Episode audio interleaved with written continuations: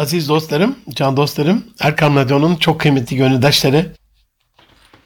Sesimizi, sözümüzü, bilgimizi güvenerek dinleyen, takip eden, bize vakit ayıran can dostlarım.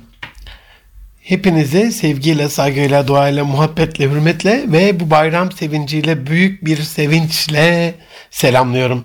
Hepinize hayırlı bayramlar diliyorum. Elhamdülillah çifte bayram yaşıyoruz. Hem bayramın üçüncü günü hem cuma bayramını idrak ettik. Elhamdülillah hem cuma bayramınızı hem kurban bayramınızı yeniden tebrik ediyorum. İslam'da hac ve kurban ekseninde Erkam Radyo'da Alemidir programında Münir Arıkan'la bu 2023'ün 26. programında inşallah bu eksende sizinle konuşmak, hasbihal etmek istiyorum. Bayram tebriki de bunun bir vesilesi. Aziz dostlar biliyorsunuz farklı yönleriyle bir programı, bir olayı, bir unsuru ele almak benim usulümde biraz daha hani kapsamlı bir çalışma daha önemli. Bunun için de hem kurbanın hem haccın birçok işte itikadi, fıkhi, imani, insani, e, alevi, ahlaki, sosyal, psikolojik, ekonomik gibi ticari, ruhsal birçok boyutunu sizler için kısa kısa değinerek ele almak istiyorum. İsterseniz önce itikadi boyuttan başlayalım.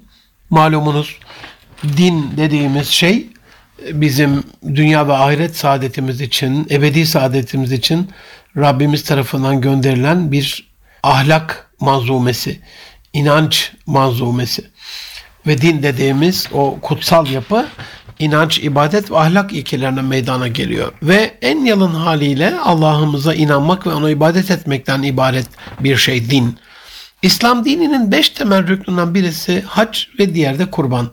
Malumunuz Resulullah Efendimiz sallallahu aleyhi ve sellem Buniyel İslamu ala hamsin şehadeti en la ilahe illallah ve enne Muhammeden Resulullah ve ikamis salah ve itaiz zekâh ve savme Ramazan ve haccil beyti diyerek İslam dininin bu beş şey üzerine inşa edildiğini bize söylemiştir. Aziz dostlarım, dolayısıyla Allah'a ve Resulüne Allah'a iman ederek Allah Resulü'nün onun kulu ve Resulü olduğuna iman, namazın ikame edilmesi, zekatın verilmesi, Ramazan orucun tutulması ve Beyt'in, Kabe'nin haccı beş önemli İslam akidesinden bir tanesidir. İslam'ın beş ana şartından bir tanesidir. Bu anlamda ibadetsiz bir din varlığını sürdürmekte zorlanır. Dinin insana hitap etmesi genelde hani onun yaşayacağı ameli yönüyle itikadı güçlendiren de olduğuna göre e, ameli yönüyle söz konusu olmaktadır. Dolayısıyla iman veya itikadi yapının genellikle amelle birlikte zikredildiğini görüyoruz ki iman olmadan yapılan eylem hani gösteriş oluyor, riya oluyor, nifak oluyor ya da ibadetsiz imanın hani çok çevremizde arttı bu tarz şeyler. Benim kalbim temizciler. Bu da avunmaktan başka bir şey olmasa gerek. Bu anlamda sevdan için her şeyden sonra bir de kurban kesersen elde bir dost kalır ama sadece kuru kuru bir hayvan kesersen, bir hayvan kurban edersen elde kuru bir poz kalır demiştim bir e, sosyal medya paylaşımımda. Aynen öyle itikadi anlamda hem içteki itikadi inanç esasları olarak bilgimizi, Allah'a olan saygımızı, içteki imanımızı güçlendirmek hem de amellerle onu desteklemek, parlatmak, imanı ziyadeleştirmek zorundayız. İşin fıkhi boyutuna baktığımızda ibadetler hani dinin ameli yani davranış hükümlerinin ilk halkasını teşkil ederek dinin dışa akseden simgelerini yani şair dediğimiz, şiar dediğimiz o görüntüyü oluştururlar. Bu anlamda kurban ve hac bu dinin şiairindendir, şiarındandır. Nasıl bir dünyevi tören belli protokol kuralları esasınca yapılıyorsa teşbihte hata olmaz. İslam dininin vecibelerinin de Allah ve Resul tarafından belirlenen kuralları, kaideleri, tahammülleri, protokol kuralları vardır. Ki bunların eksiksiz ve hatasız bir şekilde yapılması lazımdır. Mesela biz maalesef hani yat kalk kabul eder halk demiş, kabul eder halk demiş. Aynen öyle. Yani dini şeylere gelince o hassasiyetimizi biraz yok ediyoruz. Ama mesela bir web sitesinin adresini arama çubuğuna yazarken işte diyelim erkamradyo.com yerine erkamradyo.nokta yerine virgül com yazmıyorsak ya da erkamradyo.com yerine erkamradyo.com m yerine nide ile kon yazmıyorsak harfi harfine hatta noktası noktasına virgülü virgülüne tam olması gerektiği gibi yazıyorsak tam kurallardaki gibi tüm kaidelerine uyarak yazıyorsak İslam dininin Allah tarafından konmuş ana kaidelerine de aynı hassasiyeti göstermemiz gerekmez mi diye düşünmeden edemiyorum. Bu anlamda kurbanın ve haccın temel rükünleri işin fıkıh yönünü teşkil eder ki bu hususta radyomuzun çok değerli alimleri, çok değerli hocalarımız, üstadımız sürekli açıklamalar yapıyor işin fıkıh yönüyle alakalı. Allah razı olsun. Özellikle Ahmet Hamdi hocamı zaman zaman böyle dinliyorum. Sorularınızla e, işte hangi hayvanlar kurban olur, kurban ne şekilde olur, dağıtımı ne şekilde olur, işte taksitle olur mu, şöyle olur mu, böyle olur mu gibi bütün unsurları e, Allah razı olsun değerli hocalarımız açıklıyorlar. İşin insani boyutuna baktığımız zaman bu bir Hazreti İbrahim'in imanının yeniden içselleştirilmesi. Yani bu bayram sadece hayvanları kurban etmenin bayramı değil, nefsimizi Allah için kurban ettiğimizi deklar ettiğimiz bir hac bayramı ise aynı zamanda burada nasıl ki makam İbrahim var hacda hemen Kabe'nin yanı başında onun oraya konmasının bir anlamı var, bir sebebi var. Yani çok enteresandır mesela Resulullah Efendimiz sallallahu aleyhi ve sellemle ilgili bir makamı Muhammed yok Kabe'nin yanı başında. Ama makamı İbrahim var. Bu anlamda hacı ve kurbanı İbrahimsiz, İbrahimi bir imansız asla ve asla düşünemeyiz. Arapça karabe kökünden geliyor kurban e, aziz dostlarım. O da yaklaşmak anlamına, karip e, oradan geliyor. Kurubiyet oradan geliyor. Rabbe ve peygambere, aileye ve akrabaya, konu ve komşuya, özellikle özellikle yoksullara yaklaşmaya vesile kılınan bir şeydir kurban bu anlamda. Hac da bizi zaten ümmeti Muhammed olarak birbirine yakin kılan, bizi Mescid-i Haram'a yakin kılan, Hz. İbrahim'i anlama ve bunu konuşma dönemi gibi geliyor bana bu anlamda hac ve kurban. Kişisel olarak hani Allah için kesilecek şeyler 10 unsur paylaşmıştım ben bir ara sosyal medyada. 9'unu kesmeden 10'uncusu ne işe yarar? Ya da 10'uncusunun katmerli işe yaraması için ilk 9'u da kes diye de paylaşmıştım. İsterseniz kısaca benim de bazılarını yapabildiğim mesela oyunları kes. Ee, o kadar çok vakit öldürüyor ki çocuklarımızla alakalı dizileri, Maçları elhamdülillah maçları da tamamen kestim. Cep telefonuyla günde 3-4 saat uğraşıyoruz. Sosyal medyada 3-4 saatimizi ne 3-4 saat 7-8 saatimizi veriyormuşuz. Yani oyunlar bir numarada, diziler iki numarada, maçlar üç numarada. Cep telefonuyla beyhude iş yapıyorsanız ayrı uğraşlar dört numarada. Sosyal medya beş numarada. Boş vakit 6 numarada, uyuşukluk 7 numarada, erteleme en büyük hastalığımızmış 8 numarada, kalitesiz iş yapma, işleri kalitesiz yapma 9 e, numarada. En sonu da koyun, inek, deve gibi küçük ve büyükbaş hayvanları, kurbanlık olabilecek şeyleri kesmek geliyor. Dolayısıyla oyunu, diziyi, maçı, cep telefonuyla boş yere uğraşmayı, sosyal medyada beyhuda çabayı, boşa vakit geçirmeyi, uyuşukluğu, ertelemeyi ve kalitesiz iş yapmayı kesip ondan sonra Allah için bir şeyi kurban ettiğimizde herhalde Allah katında bu çok daha fazla işe yarayacaktır. İşin insani ve İslami yönü de odur. Aziz dostlarım, işin ailevi yönüne baktığımızda bir insan düşünün, bir peygamber eşini Rab'den aldığı emir doğrultusunda ıssız, kuş uçmaz, kervan geçmez bir beldeye götürüp bebeğiyle birlikte bırakması. Yani uzun bir yolculuktan sonra Hz. İbrahim'in ta Kudüs'ten, Şam'dan yani o, o bölge Şam-ı Şerif diye geçer bir vilayet olarak. O bölgeden Şam beldesinden, bölgesinden ta Mekke'ye kadar götürmesi enteresan bir olay olsa gerek. Yani bunu dünyevi bir akılla anlamak imkansız ama bunu peygamberine Allah'ı vahyettiğini Hz. İbrahim'in Allah'ımızın emrini hem kul hem de peygamber olarak harfiyen uygulayarak yaptığını düşündüğümüzde ancak olayı anlıyoruz. Can dostlarım tabi ailevi yönünü anlatıyorum. Aynı unsur Allah Resulü Hazreti Muhammed Mustafa sallallahu aleyhi ve sellem'de de harfiyen vardır. Güven unsuru, Muhammedül Emin olmak. Dolayısıyla öyle güvenilir bir insandır ki Hazreti İbrahim ve öyle güvenilir bir insandır ki Hazreti Muhammed Mustafa tıpkı dedesi Hazreti İbrahim gibi özellikle kurban özellikle eşi Hacer validemizi minicik oğlu İsmail ile Kabe'nin olduğu yere getirip bıraktığında Hacer validemiz eşinin bu tavrına karşı ey İbrahim bizi buraya bırakıp gitmeni Allah mı sana emretti diye sorduğunda Hazreti İbrahim'in evet Allah emretti dediğinde Hacer validemizin dudaklarından dökülen o muhteşem cevapta öyleyse git Allah bize yeter o bizi maysız bırakmaz cevabında anlıyoruz kurbanı. Yani burada hem eşinin peygamberliğine hem onun sözüne hem de onun Rabbine olan imanına bir güven var. Bu da ailenin özellikle eşlerin birbirine olan teslimiyetinde, eşlerimizin bize olan teslimiyetinde kurbanın da bir teslimiyet olduğunu ifade ediyor. İbrahim ve ailesinin bu kutsal olayını anlamak üzere işte Müslümanlar ömürlerinde bir kez bile olsa gücü varsa bir kez gücü olduğu sürece her, her hac gidilebilir. E, Rabbim lütfeylesin her birimize inşallah.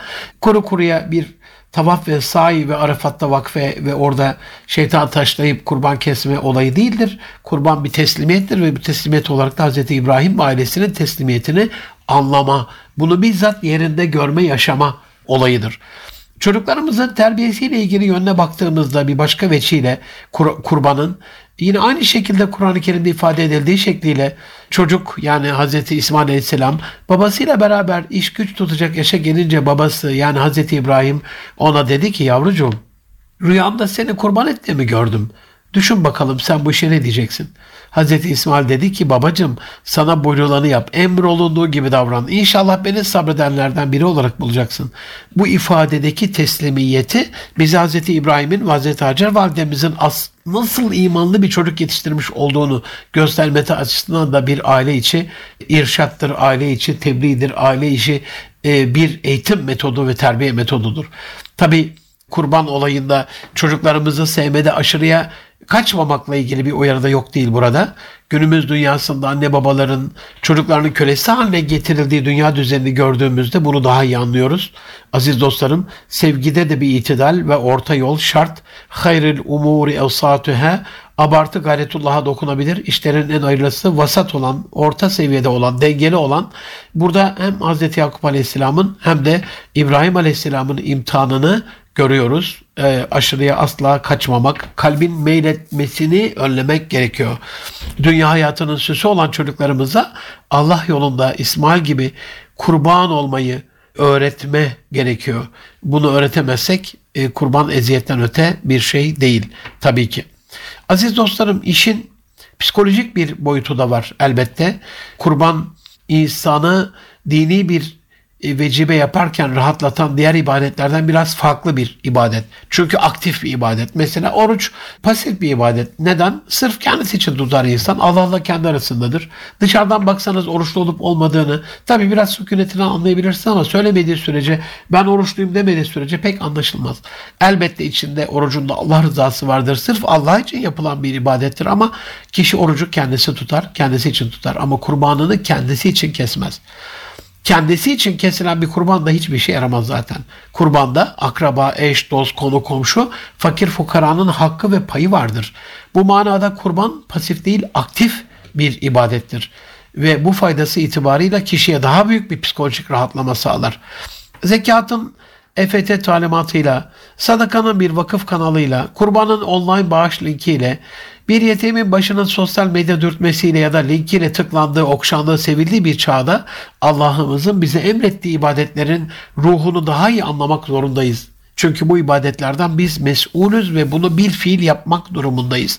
Çünkü imkanlarımız geçmişe nazaran artık çok daha fazla. Kurbanı bizzat kesmenin insan psikolojisini harap eden, psikolojimizi mahveden bir yönü, bir yönü olsaydı Rabbimiz bunu bize emretmezdi. Ama maalesef hikmeti anlama gayreti günümüzde ilim artmasına rağmen hikmetini anlama gayreti çok azaldığı için psikolojik olarak kurban bizi nasıl rahatlatıyor? Bu basit bir bıçakla bir şey kesme ya da kan akıtmadan öte bir şey olsa gerek diye düşünüyorum. Aziz dostlarım işin ekonomik boyutu da var.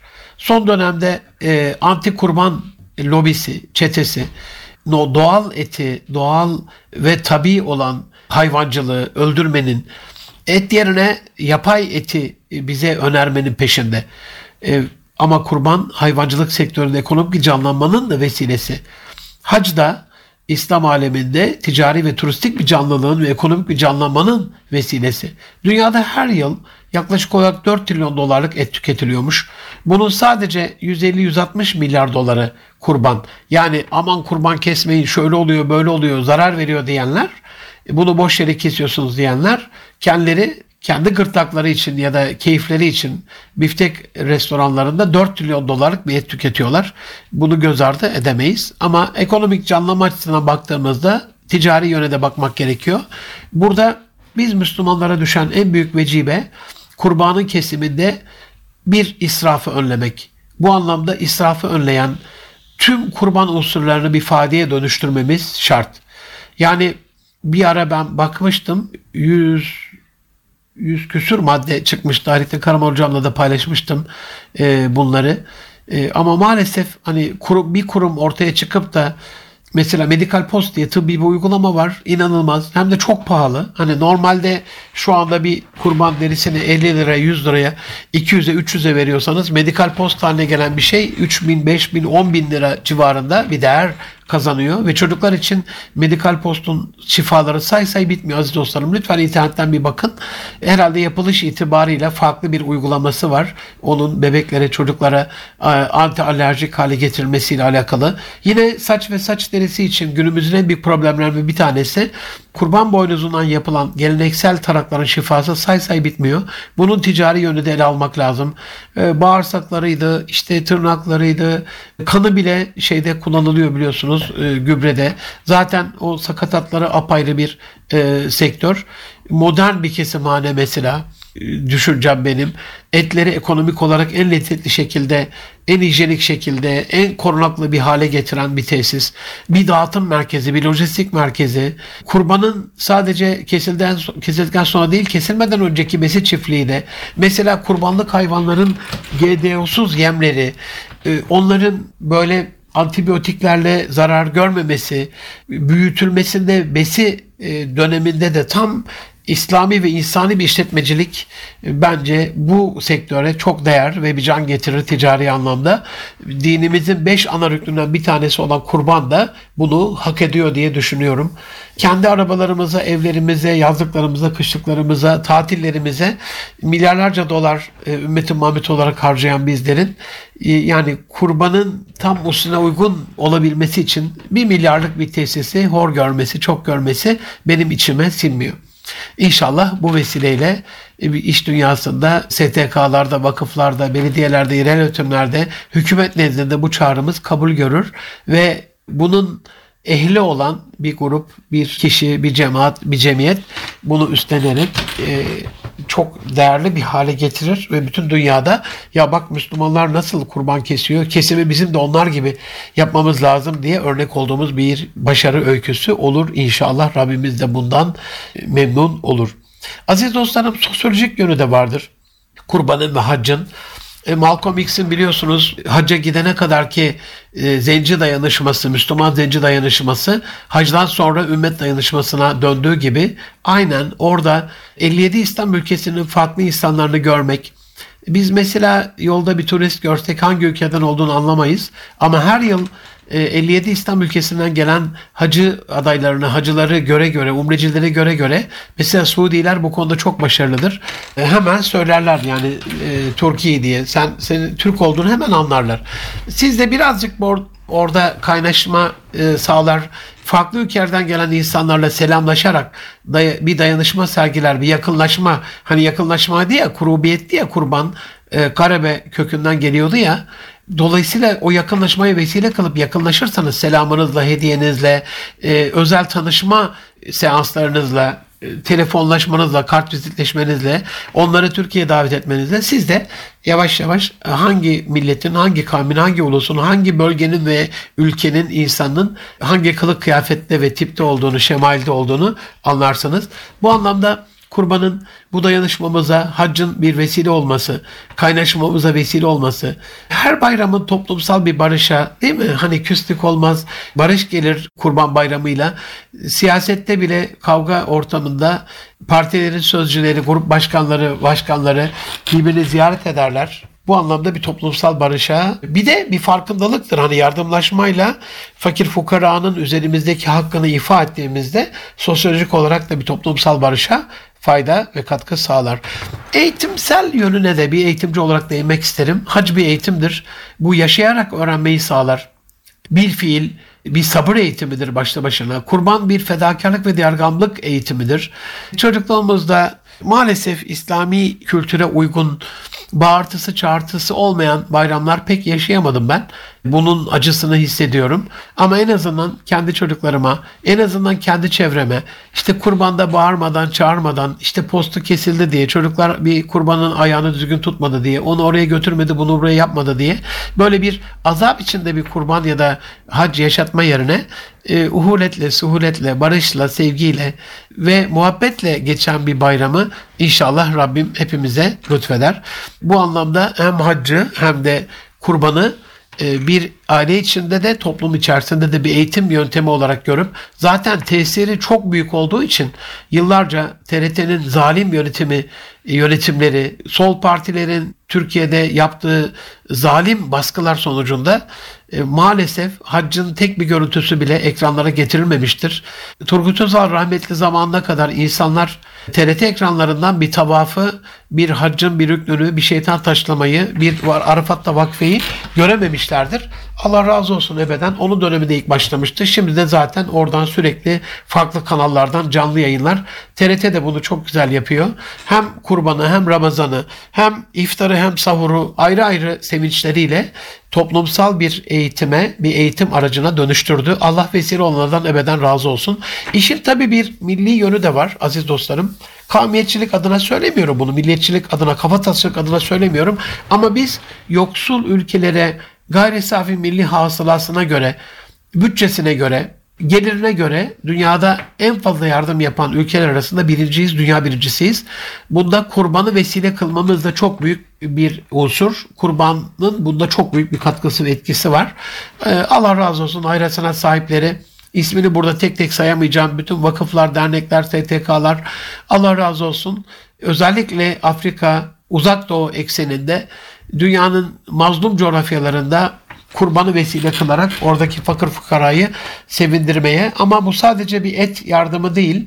E, ben bunu en son Hindistan'da 9 bölgede İHA ile yaptığımız kurban yardımında görmüştüm. Hani orada götürdüğümüz şey sadece basit bir kurban değil. Dağıttığımız şey basit bir e, et değil aynı zamanda izzet de dağıtıyoruz. Müslümanın güçlü olmasını, mazlum coğrafyalara yardım etmesini ve bunu yaparkenki özgüvenini onlar da not ediyordur. Onlar da kopyalıyordur, kayda alıyordur. Bu anlamda milli açıdan ne kadar iftihar etsek diğer gamlığımızla, fedakarlığımızla yeridir. Ümmet yönü açısından da haccın psikolojik etkilediğiyle birlikte İslam toplumunun oluşmasında ve o kardeşliğin sürdürülmesinde, dayanışmanın devamında, birbirimizi koruyup gözetmede, birlikte sıkıntılara tahammül etmede, iyiliğin ortak paydasında buluşarak toplumsal paylaşmayı gerçekleştirme, gerçekleştirmede çok böyle muazzam bir e, yönü var ümmet bilincini insanlara vermesi açısından kurbanda da yaptığımız hayret sanatlarda, yardımlarda, işte vakıflar vasıtasıyla vesilesiyle değişik ülkelerde yaptığımız yardımlarda bunu görüyoruz. Yeniden bir ümmet olmamızı, o ümmetin de yeniden izzet kazanmasını Rabbim bizlere de göstersin. İnşallah yavrularımız, zürriyetimiz ve torunlarımız, gelecek nesiller bizden çok daha güzel bir dönem yaşasınlar diye dua ederim. İşin tabii bir de ruhsal boyutu var aziz dostlarım işin bu ruhsal boyutunda ruhun en büyük yakıtı fedakarlık ve ruhsal arınmanın en keskin ve keskin yolu fedakarlık. Bunu biz hem hac hem kurban için söyleyebiliriz. Hacda bir ruhsal dinginlik hali, o coşkunun içerisinde, o sıkıntının, yorgunluğun, o kaos ve keşmekeşin içinde bazen binlerce kişi vefat edebiliyor oradaki bir izdiham dolayısıyla gibi. Onun içinde bile çekilen o ezanın, sıkıntının, cefanın içinde bile istediğiniz her şey her zaman olmuyor. Her istediğiniz yere her an gidemiyorsunuz. Aşırı bir kalabalık ve yoğunluk. Bunu hacda da bayramlarda da görüyoruz. O kaotik ortamın içerisinde eğer Allah rızası için sabretmeyi seçmişsek, insanlara eza vermemeyi, olsun benden gitsin, kardeşim zarar görmesini, aslında İsar makamında kendimizi öteleyip kardeşimizi öncelemeyi yapabileceğimiz en muazzam yerlerden bir tanesi. Ben inşallah bu yıl Hac Bakanlığı'na, e, Suudi yetkililer nezdinde ve bizim Diyanet İşleri Başkanlığımıza haccın e, her yıl bir ana teması olması, bir ana tema e, üzerinde mutabık kalınmasını mesela gelecek yıl temizlik olabilir, selamlaşma olabilir, gülümseme olabilir, e, yardımlaşma olabilir, dayanışma olabilir gibi e, ve o ana temanın bütün unsurlarıyla bunu yerine getirmenin inşallah bir uygulama dönemi olacağını düşünüyorum. Bu projem için de sizlerin duasını bekliyorum aziz dostlarım. Mesela düşünsenize milyonlarca insan var. Selamlaşmak Allah Resulü tarafından bize emredilen bir mümin şiarı. Efşus selame beynekum selamı aranızda yayın. Ve cennet ehlinin de hani birbirini gördüğünde selam size diye o tavrı çok önemli. Rabbimizin biz cennete girerken selamun kavlen min Rabbir Rahim merhametli rahmetli Rabbimizden rahim olan esirgeyen, koruyan, bağışlayan, merhamet sahibi Rabbimizden bir selam vardır ya o gün bize. Aynen öyle. Demek ki o cennette kazanmanın yolu da burada selamı yaymak. Ee, en azından diyorum hani selamlaşma teması seçilirse bir yıl e, Müslümanlar orada biraz daha fazla selamlaşırlar. Kurbanını kesen arkadaşlar burada yan tarafta birbirinin yüzüne bakmayarak eti bölüşmenin, üleşmenin, paylaşmanın telaşı değil, selamlaşmanın, selamı yaymanın telaşını yaşarlar ve bizi biraz daha e, ruhsal açıdan denginliğe kavuşturur. İşin tabii bir de vicdani boyutu var, vicdani yönü. E, bir mükellefiyet, fakir fukaranın üzerimizde kurbanımızda hakkı ve hukuku var ve her kurban o sorumluluğu yerine getirmenin sükunetini yaşatır bize. Bu anlamda vicdani bir rahatlamaya da vesiledir. Yine hacla alakalı üzerimizdeki ana vecibenin beş ana rükünden bir tanesini yapmanın vicdani rahatlığını hissederiz. Kişisel bir yönü de vardır kendimizle ilgili kişisel bir muhasebenin vaktidir hac dönemi. Özellikle Leyali Aşır'da Zilhicce'nin ilk 10 günü ve takip eden e, 4 günü boyunca hem de Kurban Bayramı vesilesiyle o 4 günde yani ilk 15 gün Zilhicce'de tam bir muhasebe dönemidir.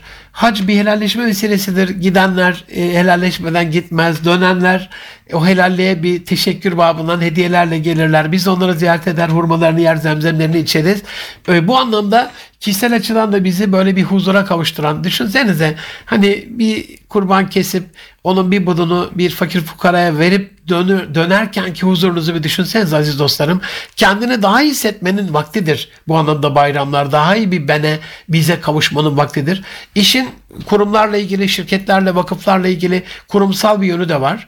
Şirketlerin ben Allah razı olsun mesela bu anlamda çok örnek Zülküf Kopuz abim çalışanlardan birisi ailesini e, hacca götürürse, umreye götürürse kendi de o çalışanın haccını ya da umresini karşılıyor. Böyle bir usulü var. Bu şirketler açısından çalışanlara moral motivasyonu zirve yaptıracak ya da aidiyeti çok artıracak, devamlılığı ve iş kalitesini sağlayacak bir unsur olarak görünüyor. E, Müslüman şirketler için söylüyorum bunu. Bu anlamda şirketlerin hem çalışanlarına hac ve umre ödülleri hem de kurbanda yapacaklar hayır hasenat kurumsal adiyeti artıracak bir unsur olacaktır diye düşünüyorum. Ama ben e, hac ve umre ile alakalı işte Zülküf abiden bahsetmiştim. Onun gibi kadim dostlarım oldu ama kurbanla alakalı hala çok kısır bir durumdayız. Tam kendimizi bu anlamda geliştirmemiş durumdayız. Bunun kurumsal gelişimini tekamüle erdirmemiş durumdayız. Sadece mesela hayvancılığın, besiciliğin çok iyi olduğu Kars gibi, Ardahan gibi bölgelerde Trakya'da yine aynı şekilde, Güneydoğu'da yine aynı şekilde belli çiftlikler kurulsa, şirketlerin belli çiftlikleri olsa 100, işte 200, 300, 1000, 4000, 10 bin, 20, 50 bin çalışan olan şirketler var ve insanlar buraya e, ekonomik açıdan ne kadar yükseldiğini biliyorsunuz, e, gördünüz, yaşadınız, kestiğiniz kurbanların fiyatının. Daha böyle fiyatlar makul olsa, e, kurumların kendi uygulaması olsa ve kendi çalışanlarına bunu daha makul ölçüde satsalar gibi bir şeyler planlıyorum, düşünüyorum. Rabbim inşallah bunu gerçekleştirmeyi de nasip eder. Dualarınızı bekliyorum. Aziz dostlarım dünyevi yönü de var. Paylaşım hem kurbanda hem hacda gittiğinizde görüyorsunuz zenginlerin sofrası her zaman açık. Eller sürekli cepte. Sürekli dağıtıyorlar, lütfediyorlar. Allah razı olsun zenginlerimizden. Onun için veren el alan elden üstün. Onun için Allah güçlü Müslümanı zayıf Müslümana daha fazla seviyor. Onun için bu paylaşım zenginlerle fakirler arasındaki e, oluşan uçurumu da dengelediği için haset ve kıskançlığı da azaltıyor. Fakir fukaranın ihyasını, toplumsal barışın inşasını sağlıyor. Can dostlarım İşin e, hiç bahsetmek istemediğim kafirlere yönelik bir yönü de var. Biz izzetimizi sağlamazsak, duruşumuzu sağlamazsak çok çok özür diliyorum. Beni lütfen affedin. Hiç bayrama uygun bir örnek olmadı farkındayım ama LGBT sapkınlarının e, son 15-20 yıldan beri adına da onur yürüyüşü diyerek e, o sapkın yürüyüşündeki duruşlarını görmemiz lazım. Biz sapkınlık yapmıyoruz. Biz Allah'ın bize emrettiği kıyamete kadar üzerimize farz olan bir vecibeyi yerine getiriyoruz. Bu anlamda dik durmak, onurlu durmak, izzetli durmak gerekiyor. İşin e, bize zulmeden, e, bizi sosyal medyada tahkir eden, taciz eden, türlü eleştirilerle bizi hakaret eden kafirlere yönelik bir yönüyle de değinmek, bir yönüne de değinmek istiyorum. Yılbaşı kutlamalarında alkol, uyuşturucu, fuhuş, kumar, piyango ve bütün bu rezaletler bir yana her kurban bayramı döneminde hayvansever kesilen sanki kendileri taş yiyerek besleniyor bunlar ve bu sebeple kurban kesimine karşı çıkan malum vegan çetenin ya da anti kurban çetenin ya da doğal ete karşı olup yapay çetesinin e, bu güruhun havai fişeklerle katledilen kuşlara hiçbir şekilde değinmediğini görüyoruz. Cansa onlar da can ama 3 dakikalık keyifleri için binlerce kuşu o havai fişeklerde gösterilerde katlediyorlar. İnanmayan İslam düşmanları Hindistan'da ineğe hakaret edemez. Çünkü orada inek kutsaldır ve ineğin bir izzeti vardır. Ama Türkiye'de dinin bütün kutsallarına hakaret edebiliyorlar. Şu Müslüman ülkede dinin izzetini korumak adına izzetimizi yeniden kazanıp izzetli hale gelmemiz şart aziz dostlarım. Canımın içi dostlarım. Her kurban paylaşırım. Yine Etmünür Erkan Twitter adresimden bakabilirsiniz. Avrupalı kafirler, ateistler, Hristiyanlar, inanmayanlar 300 yıldan beri Danimarka'da balina katliamı yapıyor. Böyle bir usulleri var. Çocuklar ellerinde kılıçlarla, o keskin bıçaklarla deşe deşe, kese kese katlediyorlar. Ortalık kan gönü oluyor. Deniz, koskoca deniz düşünün kıpkırmızı oluyor. Kızıl, kızıla dönüyor. Ee, ama hiçbir psikolog ya bu çocukların psikolojisi ne olacak? Bu nasıl bir barbarlık? Çocukları bundan koruyalım falan demez. Asla göremezsiniz, duyamazsınız, işlemezsiniz. İspanya'da 100 bin kişilik arenalarda çoluk çocuk ailecek azgın matadorların vahşi işkenceleriyle katledilen boğa katliamlarını boğa güreşi kılıfıyla spor kılıfı altında izletirken kimse çocukların ruh sağlığı ne olacak, bunların psikolojisi ne olacak, bu çocuk bu kadar hayvanın can çekişerek şişlene şişlene böyle böyle öldüğünü görüyor ne olacak diye hiç bahsetmez bundan. Kiliselerde masum bebeklere tokat atılırken, hırpalanırken, vaftiz suyuna böyle sokulup çıkartılıp şoklanırken bebeklerin ve çocukların psikolojisi ne olacak diye kimse bir şey demez. Yılbaşında hindi kesilirken, şükran günü için fırında hindi yapılırken hiç kimse çocukların psikolojisine bahsetmez. Thanksgiving Day dediğimiz şükran gününde geçen sene sadece Amerika ve Kanada'da 56 milyon hindi kesildi. Tebrikler yani afiyet olsun ne diyelim ama kurban düşmanlığı da yapmayın da İş İsmaili bir ibadete gelince herkes saldırıya geçiyor. Bunu anlayamıyorum. Kimse kusura bakmasın. Hayvan dostuymuş, vegan postuymuş, Ayağına hiç kimse kurbanımıza dil uzatmasın. Hz. İbrahim'den beri kadim bir dini gelenek olan vecibemizdir kurban ve kıyamete kadar bunu hiç kimse engelleyemeyecektir. Herkes ayağını denk alsın. Bir de şunu söylemeden geçemeyeceğim. Yani dünyada yıllık et tüketimi 330 milyon ton aziz dostlarım. Hani kesmeyin, barbarlık yapmayın, vahşilik yapmayın, yamyamlık yapmayın diye haşa sözüm buna bize saldıran çeteler bu 330 milyon tonun Müslümanlar sadece 14 milyonlu kesiyor bir yıl boyunca. Şimdi kızacaksan kime kızarsın yani? 330 milyon tona mı 14 milyon tona mı? Sadece yılbaşında kesilen 100 milyon hindiye mi? Thanksgiving şükran gününde kesilen 56 milyon hindiye mi? Yoksa kurban bayramında kesilen hacda işte 4 milyon 5 milyon kurban kesiliyor ona mı laf edersiniz? E, bunu düşünmek lazım. Aziz dostlarım kurbanın bir de günahlardan arınmayla ilgili bir veçesi bir yönü var. Makbul ve mebrur bir haccın günahlardan arınma müjdesi olması gibi, kişinin hayatta da bir dönüm noktası olması gibi. Hani Anadolu'da çok meşhurdur böyle. İşte hacdan sonra kapanacağım, hacdan sonra namaza başlayacağım. Ben artık hacı oldum. İşte ticaretime daha dikkat edeceğim gibi yeni başlangıçlar için bir vesiledir. Hac aynı şekilde kurban da hani mal, malımızda var olan o şüpheyi, şaibeyi, günahı, sıkıntıyı kusuru gideren bir unsur olması hasebiyle kurban da bir başlangıçtır aslında günahlardan arınmaya bir vesiledir. Bu anlamda kurban bayramımız mübarek kurban bayramımız diyeyim mübarek olsun. Hz. İsmail'in, Hz. İbrahim'in bıçağına boynunu uzatmasıdır bayram. Rabbine teslim olması, şeytanı taşlamasıyla hem canının bağışlanması hem de ona muhteşem bir koçun bağışlanmasıdır kurban. Bu anlamda kestiğiniz kurbanların Rabbimiz tarafından kabul edilmesini niyaz ediyorum ben de. Birbirimize bu anlamda dua edelim. Haccımızın hac yapabilen dostlarımız için makbul ve mebrur olmasını ve günahsız bir şekilde Arafat'taki vakfeden sonra arınarak bütün İslam aleminin kendi vatanlarına dönmesini ama bu uyanışla, bu kaynaşmayla, bu dayanışmayla hani haccın bir panayır, İslami bir ticari panayır olduğu da söylenir ya. Orada kurulan dostluklarla asıl dönüşten sonra İslami anlamda bir uyanışa, dirilişe vesile olmasında Rabbimden niyaz ediyorum. Hepinizin bu vesileyle hem Cuma bayramını hem Kurban bayramını hem Haccı Ekber'ini tebrik ediyorum. Rabbim mübarek eylesin, muazzez eylesin ve bizleri bu kurban ve hac vesilesiyle 300 yıldan beri boynumuzun bükük olduğu izzetimize yeniden kavuştursun. Üzerimizdeki bu zilleti üzerimizden alarak yeniden Müslümanların altın çağında yeniden o asıl saadetteki izzetli halimize bizleri tevdi eylesin. Bizler de buna layık olalım inşallah.